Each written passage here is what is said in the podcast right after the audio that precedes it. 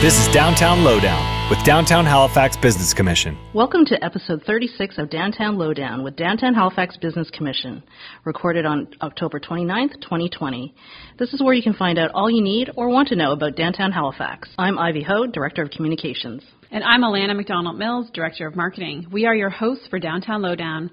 We'll be giving you the lowdown on what's new in business, events, and issues that affect downtown. We also talk to key individuals that help to make downtown Halifax better. On this episode, Paul MacKinnon, CEO of Downtown Halifax Business Commission, is back with some news on the Canada United Small Business Relief Fund and the commercial property tax relief for hotels, motels, and inns. We also have directives from the Nova Scotia Health Authority regarding international students. On BizBuzz, we have business updates and milestones, a rundown on upcoming events in downtown Halifax, and a quick overview of Develop Nova Scotia's Evergreen Festival. But first, Ivy and Paul are talking to Jim Cormier, the Atlantic Director, Government Relations with Retail Council of Canada. Jim will be discussing how the COVID 19 pandemic has affected the retail sector and how local retail businesses have responded and adapted.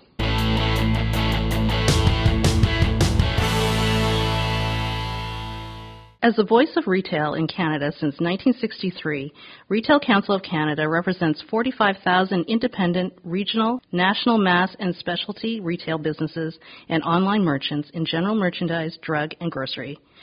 Their mission is to advance the interests of the retail industry through effective advocacy, communications, and education.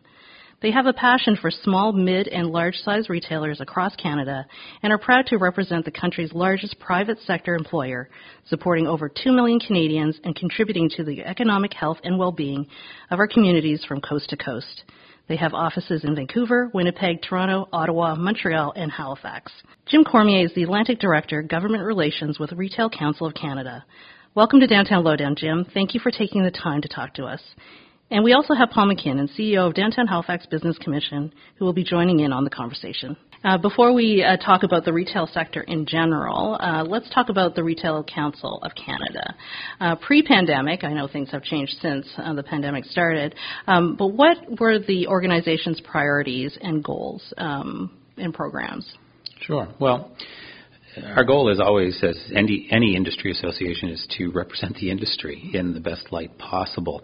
Uh, my boss uh, often refers uh, to it as for retailers of all sizes uh, being their 411 and their 911, and uh, you know it's it's true of our association as it is for many others that uh, you know we do what we can to uh, advance the interests of the retail sector with governments in particular. Um, about 80 to 90 percent of what I do is government relations. But also, you know, ed- uh, providing educational programs to our members. Uh, we have, you know, various programs that, uh, you know, membership has its benefits where there's different things for them that uh, that they can access, and you know, we do member events as well pre-pandemic. Uh, but yeah, the here in, in a regional office like this one, uh, representing all of Atlantic Canada, vast majority is uh, working with governments, advancing the interests of the sector, and uh, you know, I, I don't have to do it as much now, but when I started nine years ago, educating government about the retail sector, uh, not a lot of knowledge as to what the retail sector really is compared to what it was perceived to be. So, you know, we've uh, we've come a long way in that regard as well. So, with so many organizations in the pandemic, they've had to pivot um, so much. That's the word of the, the year. How has your organization pivoted and changed and adapted since the pandemic started in Nova Scotia? Well, you know, for the organization itself, uh, the vast majority of us are now working from home. Uh, we do have a skeleton crew at our head office in Toronto that are still going into the office on a daily basis, but uh, you know, obviously it's very different for them now. Again, being a one-person office here, um, it wasn't that big of a transition for me, but uh, you know, I guess more importantly, it's been a huge transition for all of our members, uh, where you know the retail sector. Thankfully, in Nova Scotia, they were never forced to close. Um, you know, Nova Scotia was one of the few provinces that uh, did not close the retail sector down, and so we appreciate that. Uh, that said, you know, many of them were forced to close, making their own decisions. You know, just there there wasn't any customer traffic.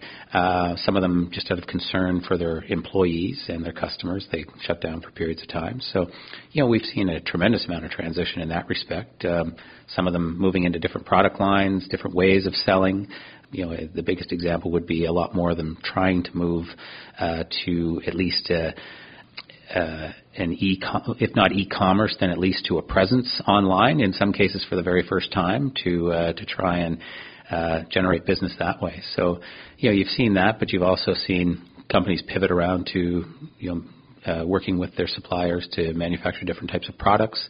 Uh, you've seen phenomenal efforts on behalf of many of my members in uh, donating products to people in need during this point in time. Uh, that's been uh, it's been heartwarming to see. You know, some of the bigger retailers in the world that sometimes uh, are perceived in a negative light. You know, seeing what they've done to uh, to help frontline workers and uh, to donate uh, apparel to uh, to those in need. It's it's been heartwarming in that respect. But then, of course, you also see the the uh, devastating side of more and more of them that you know you know as well as I do that have been filing for bankruptcy as well. So it's uh, it's still a tough time for the retail sector, but uh, you know as always they uh, they're very nimble. They have to be to be in this uh, ultra competitive sector of the economy, and uh, you know they'll they'll continue to do so. Um, and pivoting on a dime is what they're used to. So there is no doubt that during the height of the pandemic, retail was one of the hardest hit sectors.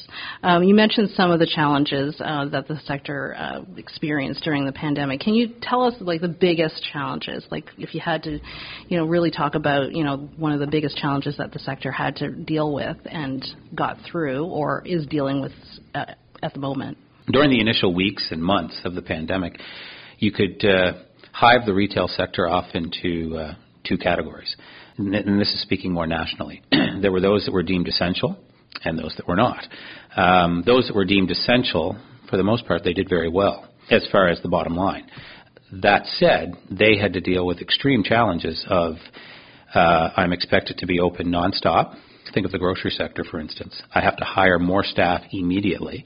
Uh, I'm dealing with existing staff that, you know, and we're talking early days of the pandemic where people were still trying to educate themselves. Uh, staff that were afraid to go to work, um, having to quickly access PPE, uh, change your complete floor design around, dealing with amazingly variable supply chain problems that made it difficult to get product that was usually very easy to access. So that's that's on the side of those that were doing really well um, and without even getting into all of the issues of dealing with uh, uh, a very skittish buying public. Then you had the uh, the more depressing side of it, which was those in the sec- sectors of retail that were closed down. Again, didn't happen completely here in Nova Scotia, but it may as well have uh, for certain uh, parts of the retail sector, apparel in particular. Um, not only were they trying to fend off extreme competition from international e-retailers. They were now dealing with a situation where they were paying huge rents and they weren't really open uh, or nobody was coming, and uh, still dealing with um, the competition from those e-retailers that was then growing and growing as people were legitimately scared to uh, to leave their homes. So when they were needing to buy certain products, uh, they were they were looking to some of those e-retailers and click, click, collect, or click, mm-hmm. click, have it show up on your doorstep. That's right. Um, so that's made it really difficult for those retailers. Um, it's uh, it's been really challenging, and, and that part hasn't changed. Mm-hmm. You know, we you look at the Stats Can numbers over the last few months, where I get a lot of media um, questions of, well, you know, the retail sector is fine now; they've really rebounded. Well, no, they haven't. Uh, certain parts of the, the retail sector have rebounded amazingly well, but there are others that are still um, on the verge of collapse. And the apparel retail sector is one of those areas where, if things don't turn around soon, you'll see more stories of uh, even large uh, apparel retailers going under, mm-hmm. and that's that's too bad. You mentioned you know retailers, especially clothing retailers, um, the non-essential retailers, I guess, or deemed non-essential retailers, were struggling with rent. Uh, so there were some government, provincial, federal um, economic relief programs that were introduced and rolled out throughout the pandemic. How was the retail sector um, responding to those uh, those programs? Were they useful? Were they were there any shortfalls? And sure. Paul, you may have some insight on this as well, um, so you can jump in whenever. Yeah. Well, overall, I'd like to be positive about it in that everybody was in the same situation where we were dealing with we were in uncharted territory, uh, including governments, and uh, trying to roll out as many as many useful programs as quickly as possible um, at light speed, which government normally doesn't do. Uh, it was really challenging for them as well. So overall, you know, coming out with CERB was uh, was a real lifeline for retail employees uh, as well as the retailers uh, that were that were shuttered during that time. Um, when you were able to get into uh, some of the like the uh, Canada Emergency Wage Subsidy, that was a good one as well. Um, and you know even the rent subsidies, um, the what was what did they call it? The CECRA, yes, Canada CECRA. Emergency Commercial Rent Assistance. Sorry, I had to think about it for a moment there's lots of success stories involved in CECRA. The trouble was over and over again is that for every positive story that you heard, you you heard as many, if not more, of uh, situations where you had a retailer just wringing their hands saying, "My landlord just isn't interested in applying for this program." And uh, you know, it took a joint effort from industry associations across Canada to get that point across to government that, in in theory, your program is fine, but uh, you know, and I, we understood the reasons why they weren't sending the money directly to the tenant, but it, it just it couldn't be stressed enough that there was a massive gap there, and uh, and retailers just couldn't wait. So now that they have some programs that are bringing more money directly to the tenant, uh, that's a positive step forward. Um, still doesn't mean that challenges don't remain, but uh, you know, again, overall, I I, I don't want to be overly critical of the federal government response to this. You know, and even here in the province, you know, they obviously a small province, they have more limited means to come out with uh, assistance programs. Um, you know, they did come out with some. You know, some of them retail didn't really. Uh, we didn't fit uh, under some of the criteria because in some res- respects our businesses were open. Doesn't mean they were doing well, but they were open, and you know we had to look at it with a larger worldview too. That even though some of our folks are hurting, there are others hurting more than we are. So, you know, overall, I, I don't want to cast uh, any negative light on either level of government. Um, you know, they they were dealing with uh, with a crisis situation, and you know, overall, they were able to uh, do what they could. I want to get your perspective. You mentioned this earlier, but one of the things that I find interesting, I think everyone does because everyone's a shopper, so everyone thinks they're an expert in retail or has an opinion on it. But you know, there's a sense, obviously, that you know there's more and more of a shift from bricks and mortar retail shops to, to online shopping. I think most people are actually surprised at how low the overall percentage of online shopping still is, but it's, it's growing every year, and I think it's taken a leap forward with COVID. So one of the things that I know various governments have done and various organizations is try to encourage, you know, bricks and mortar retail to get, you know, an online presence, do do omni-channel marketing, all these types of things. Um, so by my, by my account, there's a lot of resources available. So uh, we as an organization provided a grant to get uh, businesses online, which which actually was taken up quite well. Uh, I know NSBI locally has a program like that. There's a new federal program which we're going to talk about in a little bit. Um, uh, Halifax Partnership has just launched a new program. So there seems like there's no uh, there's no lack of those kinds of programs. Uh, some of them don't seem to be even as well subscribed as maybe you think they might be. So I guess from your perspective, how is that how is that going? You know, nationally or even provincially in terms of getting more retailers online and, and understanding the omni-channel uh, way of, of selling things, uh, and what more. What, I guess what more could we do as, an, as an association? What more could government do to, to really help that transition along? Sure. It's always tough, especially with small retail. Just same as any any small business, uh, they spend so much of their time just trying to survive that it's it's often hard to get their attention to say, you know, look over here. This is something you can do proactively to help you down the road.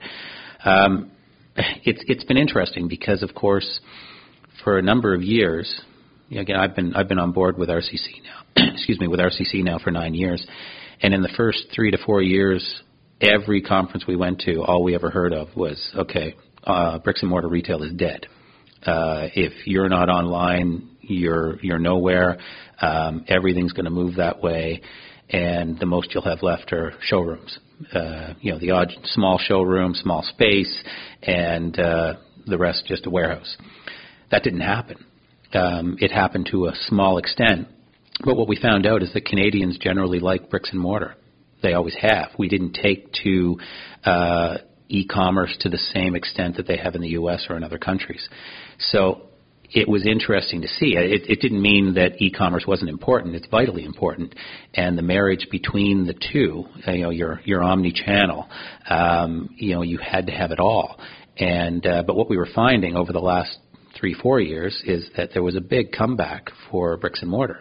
People wanted the retail experience. They didn't want something boring. But if you, you found that retailers were really upping their game, where yes, they were investing in their in a website and in uh, mobile tech, but at the same time they were also making it really fun and exciting to come into their stores and touch and feel and you were seeing these concepts that were this, that was the store of the future five years ago then four years ago they were in in place which you know was fast for uh, for that level of uh, of change point being is as people were starting to fall in love with bricks and mortar again, that's when the pandemic hit. And so some of them were caught flat footed. And they shouldn't have been, but they were. And so, as you said, um, you saw e commerce upping to from about 2% of overall retail sales to maybe 5 But it's worse than that because we, we honestly don't believe those StatsCan numbers because StatsCan does not take into account Amazon you're missing you're missing the elephant pretty big, in the room. Pretty big retailer. Yeah. yeah, and they don't take into account Wayfair. Um, you know, and to be fair, they they do take into account some folks that sell on Amazon, but they don't take into account Amazon. So they're missing huge aspects of it. Our numbers, we seem to feel that uh, online has grown to over 10% now and so it's it's absolutely enormous, and it's growing every every month, every year.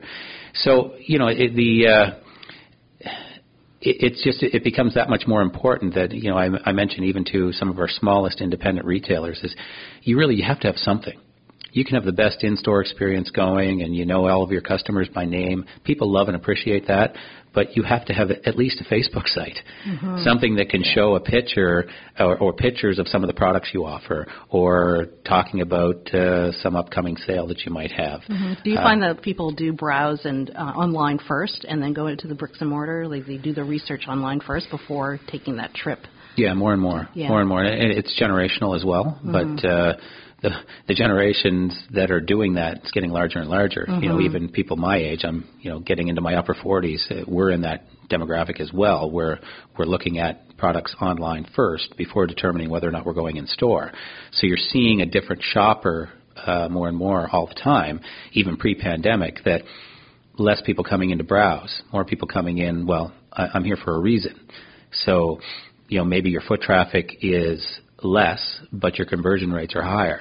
Uh, because people are coming in with a purpose. But boy, you better be ready to serve them when they get there because they also know before they came in that, well, if I can't get it here, I know I can get it at this place down the street. And uh, so it's it's really changed the way retailers do business. Now, of course, with the pandemic, it's uh, it's flipped everything around where now it's uh, you're seeing even independent retailers trying to invest a little bit more in their in their online offerings, even if it is a Facebook site. You're seeing more and more of them trying to uh, entice skittish customers to say, well, if you're not um, completely comfortable in coming into store, we could work with you uh, to figure out what it is you want. We can do curbside pickup.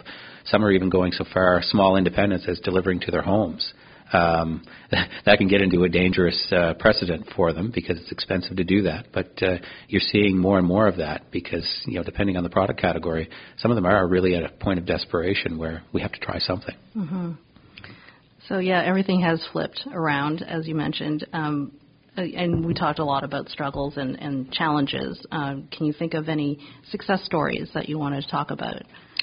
Sure. Well, again, it depends on uh, you know what uh, what the definitions of success would be. Um, when it comes to the large retailers, you know, the ones that weren't just hanging on by a thread, um, you know, that were comfortable enough that despite the the body blows that they've taken over the course of the pandemic, they're still making it through.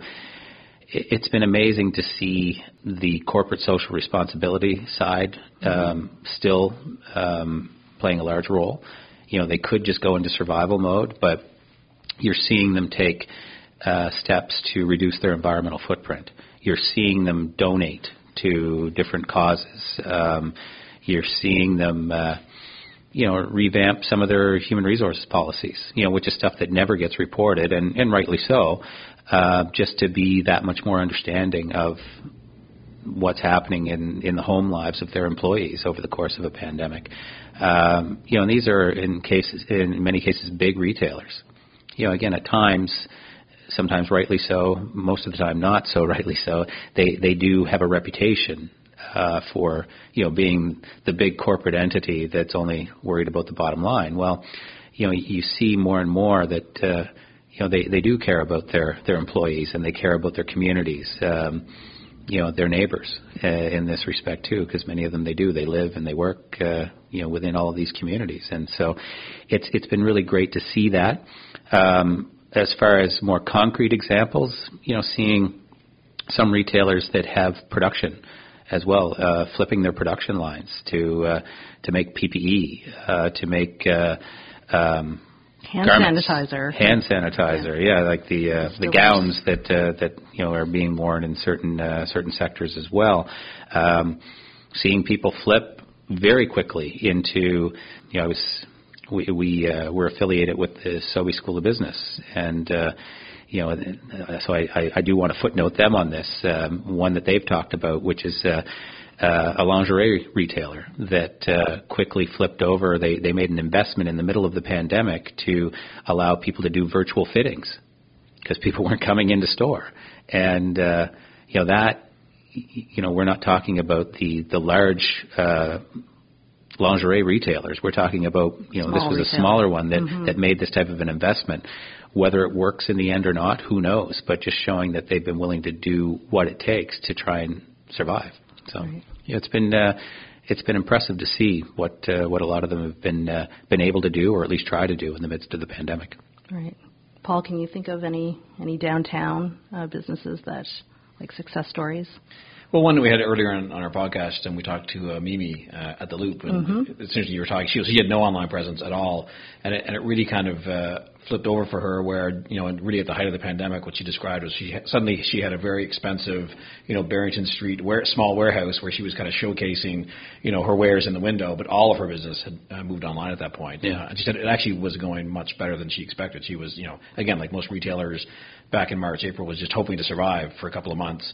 Uh, you know, at the time there was no rent relief or anything. Uh, but but she said she was she, was- she was pleasantly surprised at, at how well that transition went. And, and again, that's a situation where you know that store is now open again, and it's, you know it's still a great experience to go in. But but she's doing both now, and and, and we'll kind of never go back to just the one. So Right. um, there's there's one off the top of my head. Yeah, I am really impressed by the generosity of some of our catering companies downtown as well. Rudy's and Scanway, they they donated to food banks uh, during the height of the pandemic. So, you know, that those are great stories. Like not necessarily success stories, but it really shows that they do care about the community. And you know, of course, it's good public relations too. Like if they're in the news talking about what they're doing for the community, that's great for them. Like it's just it will keep uh, them top of mind for you know, potential customers in the future. Yeah, and grocery retailers, you know, just they do that every day. Yeah. Um, you know, in different stores across Canada, donating to frontline workers. Um, You know, it's it's always very impressive to see.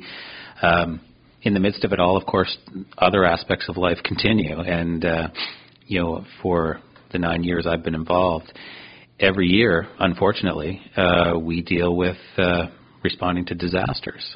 Uh, just here in Atlantic Canada, whether it be droughts or hurricanes or you know loss of life, where you know within a community where um, relief is needed, and uh, every time it's uh, the Red Cross knows to call us because our members respond. And just yesterday, uh, Western Newfoundland, uh, up in the Gros Morne area, there was uh, a massive car accident where, um, without getting too much into the details, the the car ended up in the water supply. So all of a sudden, you have a community in the middle of I don't want to say the middle of nowhere, but you know, if you think of the Gros Morne area, especially beyond the tourist season, pretty remote, um, community that had no access to water. So within a matter of an hour, we had trucks going up to that community with all the water they need. Um, you know, we're able to get credit as RCC for our actions in that, but it's it only works if we have grocery retailers that stand up and say, "Yep, and don't worry about the bill. You know, so these things happen on a regular basis, and and that's something that's obviously not pandemic related, but they happen over and over again, and it's mm-hmm. uh, it's heartening to see that uh, you know these are big big companies that uh, that also they do a lot when it comes to helping their communities. Yeah, uh, yeah. If anything, with the pandemic in particular, that it has shown that uh, government organizations, uh, retail, you know, all the different business sectors can mobilize pretty quickly uh, to respond to you know emergency situations. Uh, so you know that brings me to some you know learnings uh, you know from the pandemic and some trends that can be carried over through the hopefully the end of the pandemic, um, but beyond. You know, what are the, some of the things that you think will be kind of like the um, the legacy of this? Yeah, well, it's something we've been educating our members about for years, and uh, it's never become more important than since the pandemic. Is uh, the integration between your um, mobile commerce and uh, and bricks and mortar. You can't just have one anymore, um, and you can't, especially for the mid to large ones, you can't just have an average presence online. You need to beef up your ability to be able to do a transaction online. Um, you need to be able to um, be as flexible as possible in ensuring that you can get that conversion with your customer. And uh, you know, it's never become more important. You, you just you look at that, like I mentioned, that it's over 10% now of uh, retail sales, in our opinion, that are that have moved online. So that's a huge jump, and uh, you know that's in many respects going to companies that, all due respect to them, they're great retailers, but they do not have a presence here. They do not employ people here. Um, in some respects, they leave their packaging behind, and existing retailers are paying for that um, in provinces where you know it's industry that's responsible for the packaging. Again, it's it's not a shot against those retailers. It's just the point being is that you need to be able to compete at least on a certain level with those folks so that then it makes it that much easier for a person like myself to be able to make the argument that yep they offer a great product but let's support the ones that are employing people, employing your neighbors that are paying taxes, that are contributing to the local sports team and the local theater. So, any last thoughts or other thoughts on uh, on the retail sector during this time? Same as every other year, the end of November we get into Black Friday. That is traditionally the time of year where most retailers are hopefully able to go into the black for the year. Uh, it takes them a full 11 months uh, to try uh, to get themselves to a point where they're about to turn a profit. So then, of course, the remaining month of the year is exceedingly important. This is going to be a tougher year than any other. We understand that that people have potentially less disposable income. They still might be skittish about going out and doing much of anything, but it's never been important, more important than this year for Nova Scotians to get out and support the retailers in their local community small independents, mid-sized, up to the largest ones in the world, as I mentioned. They employ your friends and neighbors. They pay taxes here. They contribute to the community. They're all challenged. Uh, so we'd encourage everybody to get out and, if they can, to support those retailers, uh, especially over the next couple of months. Yeah, that's always been the Downtown Halifax Business Commission's message is to get out there and support uh, downtown businesses mm-hmm. if you can, if you're able to. Well, thank you, Jim. Really appreciate your time. Thank you. Anytime. We were talking with Jim Cormier, Atlantic Director, Government Relations with Retail Council of Canada. Retail Council of Canada represents 45,000 independent regional, national, mass, and specialty retail businesses and online merchants in general merchandise, drug, and grocery. For more information on Retail Council of Canada and COVID-19 resources for retail, visit retailcouncil.org. Paul MacKinnon, CEO of Downtown Halifax Business Commission, was also part of that conversation. And while we still have Paul MacKinnon, CEO of Downtown Halifax Business Commission here, he's going to be updating us on the Canada United Small Business Relief Fund and commercial property tax relief for hotels, motels, and inns. So take it away, Paul. Thanks, Ivy. Uh, I always like to be able to share uh, good news and uh, opportunities uh, for the members. So I've got a couple here um, that are fairly new. So one is a new federal program called the Canada United Small Business Relief Fund. Uh, and essentially, it's, it's, very similar to uh, a grant program that the province um, uh, did as well, uh, which which we had pushed for as an organization, um, which is a five thousand dollar grant uh, for COVID-related costs. So these can be, you know, things like you know physical changes you had to make uh, to your to your business. It also can be used for website or e-commerce um, applications upgrades and new websites, as we're talking about with Jim. So, and it is a grant program. It's not a it's not a, a loan program. So that's it's cash available to businesses. they can demonstrate the need. So again, it's federal program. It's fairly new, so we would encourage businesses to look into that. Uh, and then the other program, which is one that we've uh, been hoping that's going to come along, it's it's really a more targeted, specific program uh, uh, looking at tourism accommodations here in the province. So we know that um, you know tourist operators that, that run accommodations have been hit particularly hard this tourism season, and even worse in, in the urban core downtown Halifax. Um, you know, we were looking at, I think around the province, the average uh, for, for occupancy rates in a lot of hotels was around 40%, 35, 40%. Uh, in, in downtown Halifax, it was even much lower than that. It was more like 25%. So, you know, tourism operators really took a hit. Uh, and a lot of these uh, hotels in particular in, in downtown Halifax, they're pretty large establishments, uh, and so they're facing a pretty hefty tax bill. This year municipal tax bill. Uh, the city is not able to make any sort of special deals or waive those bills. They're not allowed uh, under the current um, jurisdiction under the province. So so we and, and groups like the Hotel Association and, uh, and other tourism-related groups have been advocating for some sort of special program to deal with that issue. Uh, as a good example, um, one local, uh, I should say local, one significant downtown hotel. I mean, their tax bill this year was going to be more than what their entire revenues uh, for the year so far were. And so the province, recognizing the special need for this particular class um, of, of, businesses, is offering a new um, uh, tax relief program. Uh, so it was just announced on Thursday, and so the details are are, now rolling out, um, but it is a, a, relief of up to 25% of your municipal tax bill. So it is a provincial program. Obviously, we're, we're interested in, uh, in businesses downtown, but it will roll out across the entire province. And there's some criteria, um, uh, but essentially any, any operator that has more than five rooms uh, is, is classified as a, as a commercial um, uh, hotel operation. So, you know, obviously all the hotels in downtown Halifax would apply. So, uh, we're excited about that program. It, it, did really come on the heels of some criticism the province got um, last week when they when they launched a, a, tailored program for for some of the larger resorts. Uh, I know some of the tourism operators were kind of upset uh, about that, but I think it's what it looks like is that is that you know these much more specific tailored programs, which frankly I think is what we need. Uh, it's more of a scalpel approach um, than a hammer approach at this point.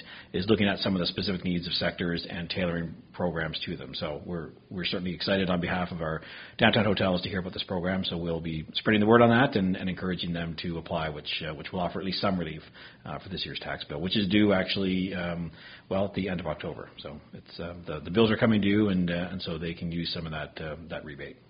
So people can check uh, the NovaScotia.com website for more details when, when it does roll out. It's just a uh, media release at the moment. It's Just a media release at the moment. We, we think it's coming soon. And so that is that is the, one of the challenges that hotel operators still have to pay their tax bill now, uh, and then they can get that rebate. Mm-hmm. Uh, and you're only eligible if you've paid your taxes. So right. Uh, now, luckily, there are there are other um, you know credit programs that are available. So if, there's, if it's a cash flow issue, it, sh- it still should all kind of work out in the wash. But um, yes, I'm sure um, all our hotel operators will be checking that website out, mm-hmm. and we'll we'll certainly be sharing that on, on social media directly with our, our members when that becomes available. Yeah, and we'll also link to it from our website uh, when the details are out. So downtownhalifax.ca slash coronavirus. Well, thank you, Paul. All right, thank you. We were talking to Paul MacKinnon, CEO of Downtown Halifax Business Commission. He gave us updates on the Canada United Small Business Relief Fund and commercial property tax relief for hotels, motels, and inns.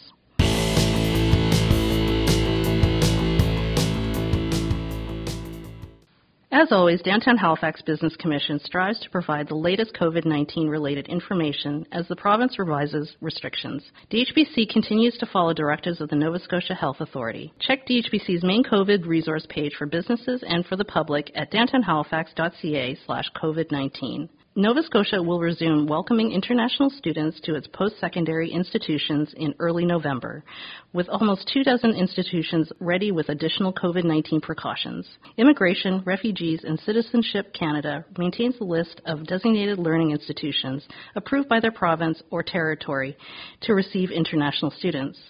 Nova Scotia institutions are now on their list. To ensure the safe transition of international students to Nova Scotia, there are strict public health protocols in place. These include all international students arriving to Nova Scotia from another country must quarantine for 14 days. Designated learning institutions such as universities and language schools are required to have oversight responsibility for international students during their quarantine, whether on or off campus. Institutions must provide or arrange quarantine accommodations and suitable transportation for international students from the airport, as well as ensure meals and other supports are provided to students during their quarantine period. Institutions must provide students with information on health and travel requirements before they arrive in Canada to ensure they are fully prepared to meet the requirements. International students arriving to Nova Scotia from outside the Atlantic bubble must complete the Nova Scotia Safe Check-in form prior to their arrival. International post-secondary students, who play a vital role in Nova Scotia's social and economic well-being, are expected to begin arriving over the next few months. For more information and other notices, see the Nova Scotia Health Authority website at novascotia.ca slash coronavirus. And now for BizBuzz. And once again, it's time for BizBuzz, the part of the podcast where we fill you in on all the exciting stuff happening in downtown Halifax. Tori McLeod, our marketing and communications coordinator, is here with me today along with Ivy. Thanks for joining me, Tori and Ivy. Thanks. Hello. So this week on BizBuzz, Tori has a rundown of business milestones and updates, and I'm going to tell you about what events are coming up in downtown Halifax. And then it's time to talk about the holidays. Now that it's November, it's time to start thinking about and planning for the holidays. And to start, I have some suggestions for those of you looking to book private rooms and spaces for holiday dinners and small scale staff parties. And I'm going to fill you in on the Evergreen Festival, and we'll finish up by talking about shopping under the stars. So, Tori, let's start with you. What business milestones and updates do you have for us this episode? Happy birthday to Obladee Wine Bar. They celebrated 10 years in downtown Halifax last week. Obladee is located at 1600 Barrington Street, and you can learn more about them by visiting obledy.ca. A new restaurant, Hermitage, is now open in the Alexander at 1460 Lower Water Street. Their motto is Eat, Drink, Rest, which sounds good to me. And Hermitage is owned by the same team that brought you Julep Kitchen and cocktails to downtown Halifax. You can check out their menu at hermitagehfx.com. And also, just opening in the Alexander on Lower Water Street is Liquid Gold Tasting Bar and All Things Olive. This is their seventh location, and we are excited to have them in downtown Halifax. Stop in to check out their wide selection of olive oil, truffle oil, balsamic vinegars, and more. Visit allthingsolive.ca for more information. Sake has now opened in the Centennial Building at 1645 Granville Street.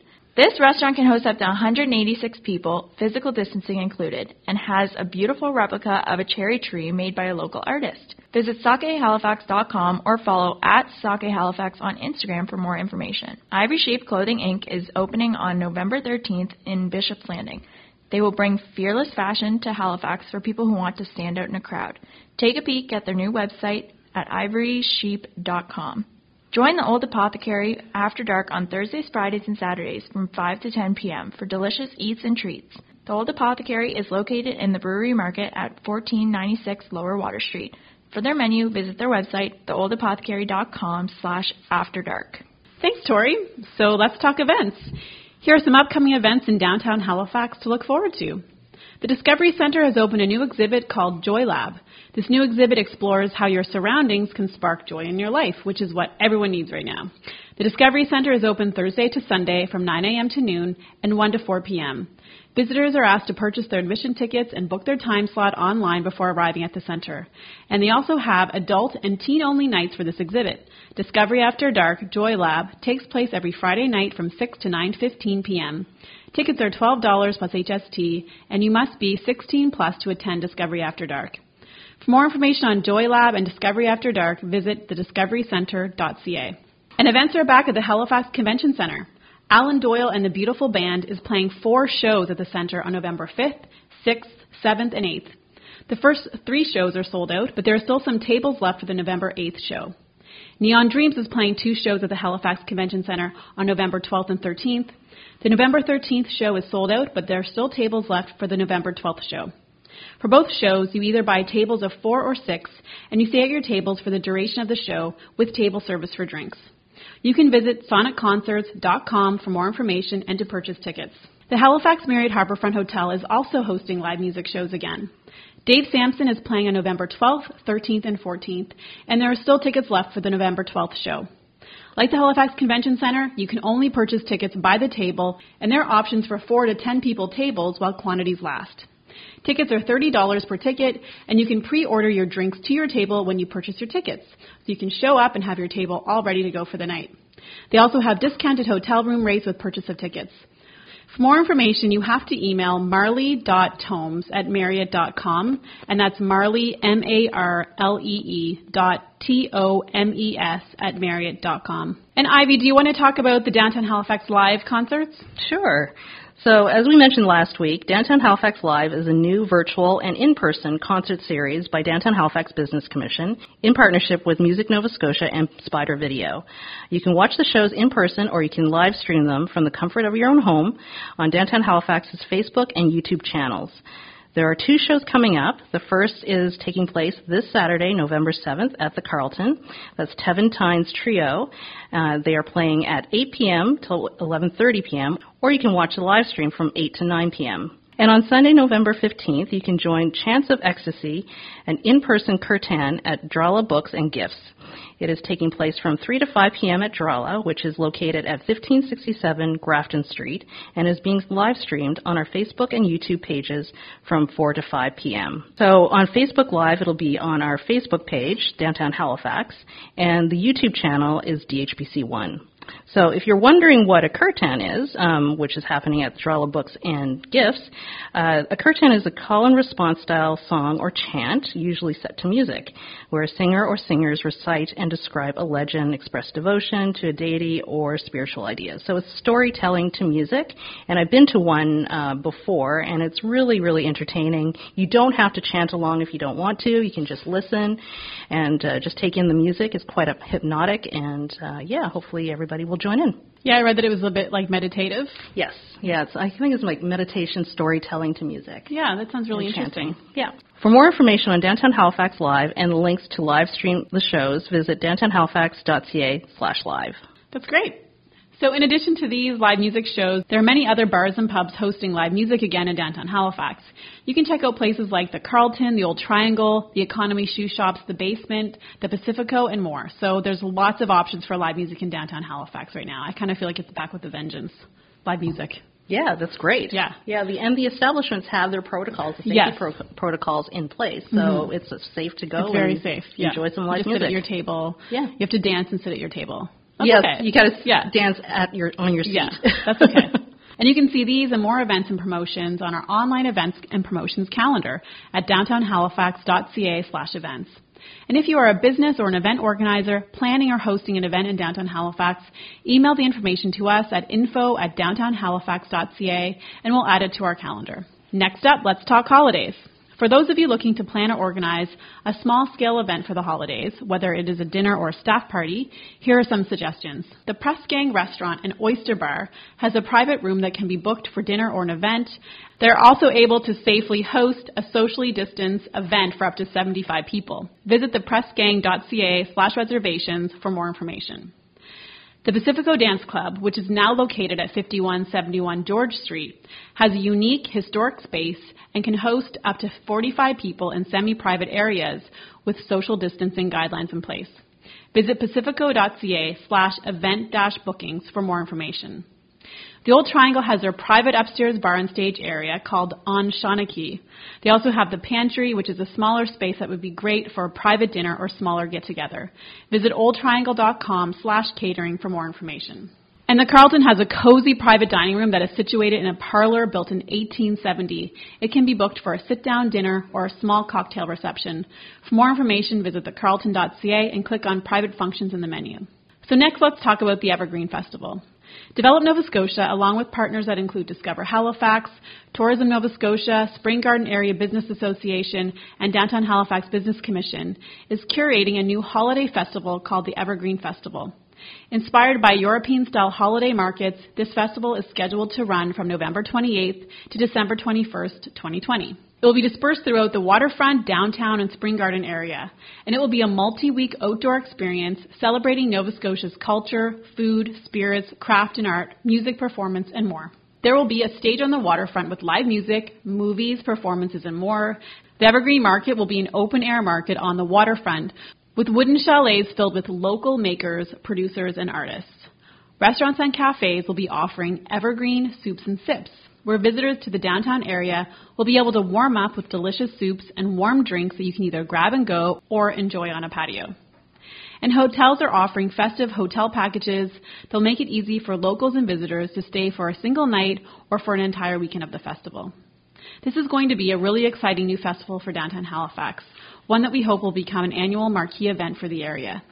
For more information on the festival and what is happening, you can follow at EvergreenFestNS on Twitter, Instagram, and Facebook, or you can visit evergreenfestns.com for more information. And as part of the Evergreen Festival, downtown Halifax is participating in Spring Garden Road's Shopping Under the Stars, which is a two night holiday shopping festival. This year, Shopping Under the Stars takes place on November 27th and December 4th from 5 to 10 p.m. And as part of this promotion, the pay by plate parking lots along the waterfront will be free both of those nights, along with many of the parkades and parking lots in the Spring Garden area. We are still finalizing participating businesses in the downtown area, but you can visit downtownhalifax.ca slash stars. And if you're a business in the downtown Halifax area that would like to participate, you can email me, alana at downtownhalifax.ca for more info.